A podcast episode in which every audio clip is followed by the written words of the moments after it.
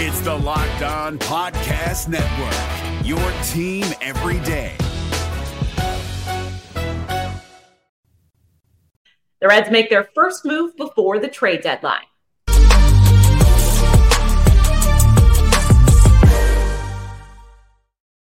Welcome in. I'm Kainani Stevens, Jeff Carr from Locked On Reds. Reds make their first move. I'm sure you and all Reds fans are hopeful that there will be more moves to come. But um, first one to drop pitching never hurts to get more pitching. What were your immediate thoughts when you saw the deal go down? It's nice to be a buyer for once. Hey, it was talking you. about yeah, sellers for the last couple of years. Who's going? Who's our favorite player that's getting traded away now? No.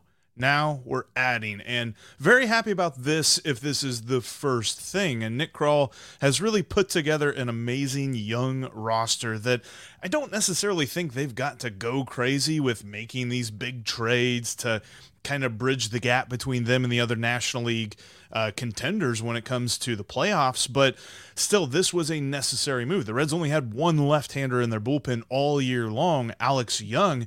And he has already moved into territory that he is unfamiliar with in his career, pitching far more games than he ever has. And he's he's done a very nice job. But the one thing that's very strange with him is that he is a lefty who doesn't pitch well against left-handed pitcher or uh, hitters. But Sam Moll does. Sam Moll fits that mold. In fact, against left-handed hitters, he has allowed a 197 batting average, and left-handed hitters have a 557 OPS against him. So it's very, very big box checked for the Reds on the bullpen side, which is necessary for a bullpen that has not one but three pitchers that lead the league in appearances. So he certainly fit the spot that they needed to fill on the roster. Uh, what's going the other way on this deal? Are you concerned? Did they give up too much? I've seen some interesting perspective on this. I, I've known Joe Boyle kind of coming up through the Reds farm system for a few years now. I've watched him very closely. He's a very fun prospect, very interesting to follow. He has a 100 mile an hour fastball. He's got a lot of great pitches that he can call on in his arsenal, and he can't control any of them because he will have 100 strikeouts and he'll have 100 walks.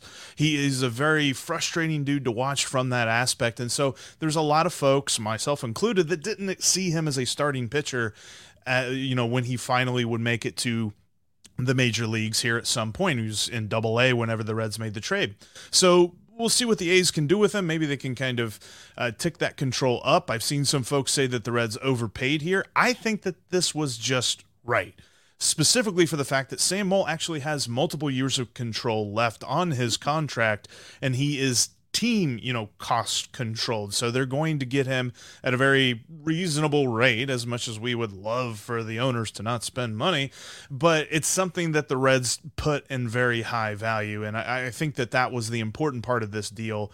And I think that the Reds made a good move here it's an important thing to note because mostly at this time of year you're just getting a rental right? And now you're having someone that not only can you use for this year but years to come as well. Looking forward now that you're a buyer at the deadline what are some key position points or maybe niche roles that the team really needs to fill if they want to seriously contend when it comes playoff time they really could use one more bullpen arm. Um, I think that's the mantra of any playoff hopeful team. And even after they trade for a bullpen arm, they all say the same thing. Yeah, we could probably go for another one, but they could use another right handed pitcher. They, they've had three pitchers, and, and, probably by the end of tonight's game that is going on as we're recording right now, uh, one or two of them may reach 50 appearances so far this season. They, they've got three pitchers with 49 appearances so far, so they've got some dudes that are they've got a lot of mileage on their arm this year.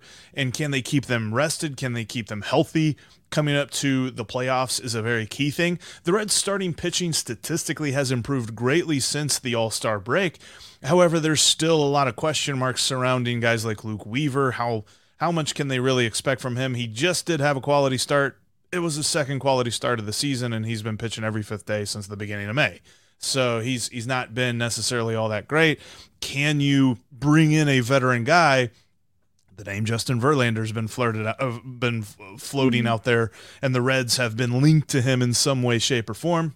Don't know if that gets done. He's owed a lot of money uh, over the rest of this season, and I think he has one more year on his contract as well, and a no trade clause to boot. So there's a lot of a lot to do there, but a rotation piece would be very beneficial for them. I think that Nick Krall, at the end of the day, absolutely deserves the benefit of the doubt whether they make another trade or not. The way that he has built this team, he is up for executive of the year. I don't even know who's contending with him at this point. And if he can add at the deadline to solidify this Reds playoff candidacy, then uh, just hand him the award now. Don't wait till award season in December.